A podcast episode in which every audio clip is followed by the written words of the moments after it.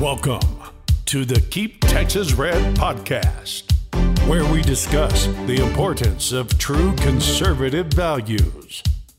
Follow us on keeptexasred.org. And now, here's your host, campaign strategist, and political commentator, Joseph Vargas.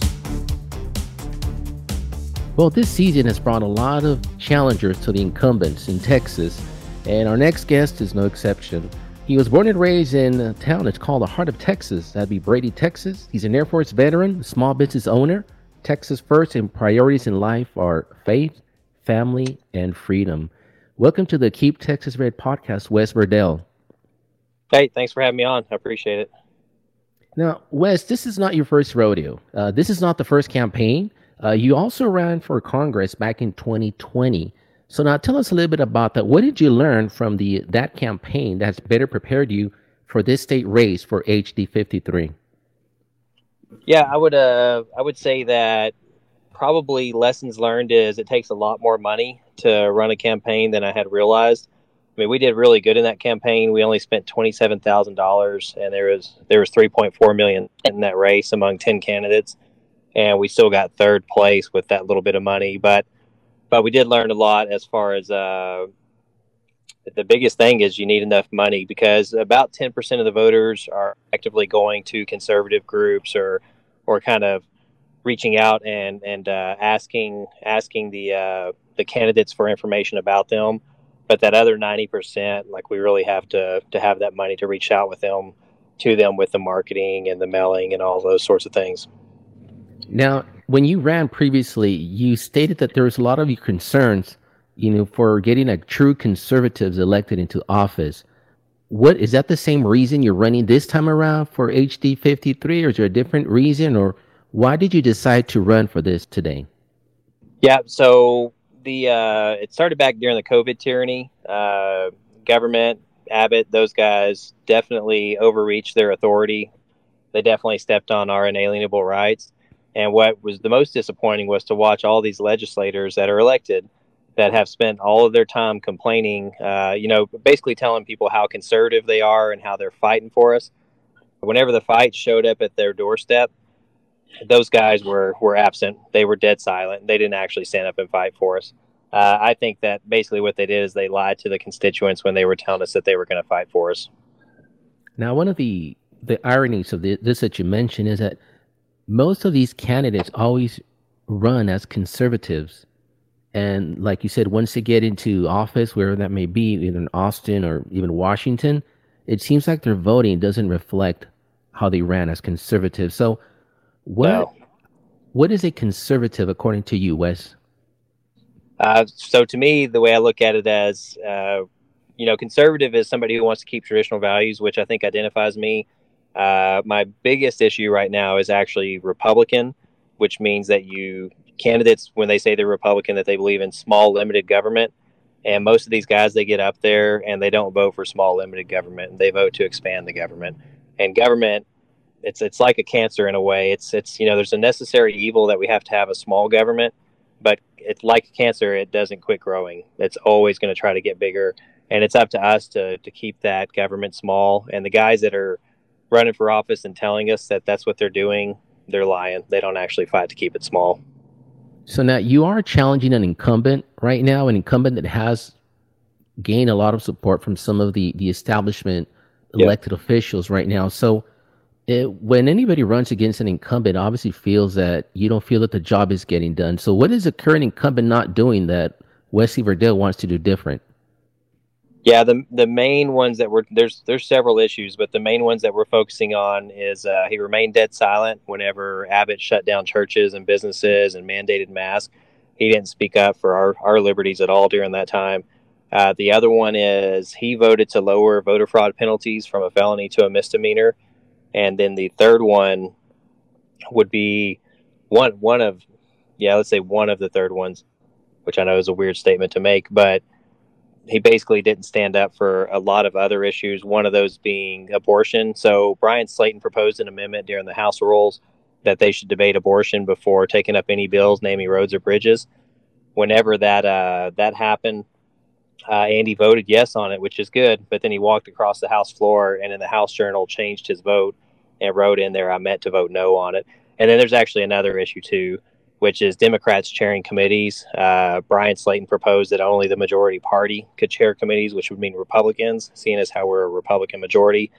And anyways, Andy Murr voted to allow allow Democrats to chair committees. So that's a that's a pretty big issue to me what happens is they the speaker will appoint Democrats to chair the committees who is a Republican, and then those those Democrat chairs will kill any of our good bills. And the reason they do that, I think, is because they're not actually conservative up there. What they're doing is is they're putting these Democrats in those positions on purpose with the uh, with the intent of they tell that Democrat, here's the bills we want to get through, here's the bills we don't want to get through, and then they can go back to their their constituents and say, "Hey, look, we fought for it, but a Democrat killed it," hoping that people don't realize that the Democrat was put there by the Republican. Wes, let's uh assume that's the day after election, you win the election, and you are the new uh, representative. What are you going to do when you go to Austin and they tell you, okay, come here, Wes? Because this is something actually we've heard from a lot of people that get elected actually happens. So they bring you in to say, you know, welcome to the club. But let me tell you now how things go up here. You know, if you want to be able to chair any committees, if you want to have any funds for your constituents, you're going to have to understand and do things our way. So, what is Wes Virdell going to do in that situation? Yeah, I would say I'd tell him to go pound sand. Uh, a bunch of the guys they fall for that. They get up there and they say, "Hey, you know, they they think that if they want to get things accomplished, they have to play the game." But every one of those guys that go up there and play the game, they don't get anything done. So it would be foolish of me to think that that would actually be a proper way to do something. And generally, they they don't believe in conservative values, so they want you to compromise those values. To what they're really doing is they're swaying you over to their side, and you're giving up stuff, not realizing it. And that's not for me. That's not how I how I would lead. Your uh, your district it includes several counties. It's several counties: Bandera, Crockett, Edwards, Kerr, Kimble, Llano, Mason, Medina, Menard, Real, Schleicher, and Sutton counties. I'm sure you've been campaigning in all these different counties. What are you hearing from the voters in these counties? Uh, the the main thing we've heard since we got into this camp is thank God you're running against Andy Murray. He never comes to visit us. Uh, but what what we're also hearing is the same issues that that we're hammering on, which is they're tired of Democrats uh, leading the legislation, meaning meaning running running as Democrat chairs those issues, you know, they're killing our bills that we need to get through. And then what they really feel like is, hey, a lot of these guys that have made promises to us, they don't they don't keep their promises. They tell us what we want to hear and they go back and do something different. So they really want to make sure that a state rep will go there and actually represent them and actually do what they say they're going to do. You know, recently there's been a lot of issues, been all over the news also. Right now, when you talk to a lot of the uh, elected officials in Austin, they tell you that there's nothing they could do about the vaccine mandates because they come from the federal government. They also say that there's nothing they can do about protecting the border because that's a federal jurisdiction. So, what is your response to these issues? Yeah, I would I would say a lot of it. So the the border is a federal issue, but I think that we still have some powers under the Constitution. So the federal government is not doing their job, and I think that we have the right to to defend our border if they're not going to, especially during uh, imminent imminent invasion, I guess would be the word to use. Uh, when it comes to the vaccine mandates, that's a Tenth Amendment issue. You know, nowhere in the Constitution does it give the the federal government authority to to do anything like that. And the Tenth Amendment states that anything not within the Constitution is left up to the states and the people. I think that our state should be standing up. So Andrew Murr uh, has been been challenged to join the call for the vaccine mandate to to ban it in a special session, and there's about 24 representatives that have signed up saying, "Hey, let's let's have this fourth special session and fight the vaccine mandates." And anyways, Andrew Murr refuses to join on that list. We're not sure why he won't join on it, but for whatever reason, he refuses to fight for us on that. Now, some of your priorities uh, that you have in, in running for office, it's the uh, punish voter fraud, eliminate yep. property taxes, and also secure the border, among other ones that you had on your site. What do you mean by punish voter fraud? Are you referring to the election integrity? Yeah, yeah, that goes back to Andy Murray and them voting to reduce the voter fraud penalties from felony to misdemeanor. And so I think we need to to make voter fraud a felony again. It's it's insanity that they're telling us how how they've secured our elections, but then now it's just a slap on the wrist to to cheat an election. So So that's pretty frustrating. Uh, as far as property taxes go, I think it's immoral to perpetually tax property. That means that you don't actually own the property, you're just renting it from the government. We still have to make sure that our schools and our local governments are funded, and there's a lot of different ways to do that. I have my idea that I think would work well, but I'm open to other ideas. But I do think it's wrong to perpetually tax somebody. And that gets into uh, elderly people who are on fixed incomes. You know they they have a fixed income but yet their property taxes are going up every year. That's that's wrong too. Those those folks you know they don't have the resources to uh, to just come up with more money to offset their their new expenses. And it's wrong for the government to tax those people that way. Early voting starts already in a couple of weeks here starts on february the 14th it'll run through the 25th with election being on tuesday march 1st we have your website as virdellfortexas.com and Virdell is V I R D E L L, the word for, texas.com.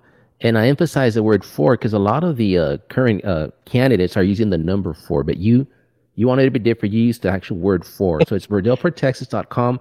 That's where they can find out more about you.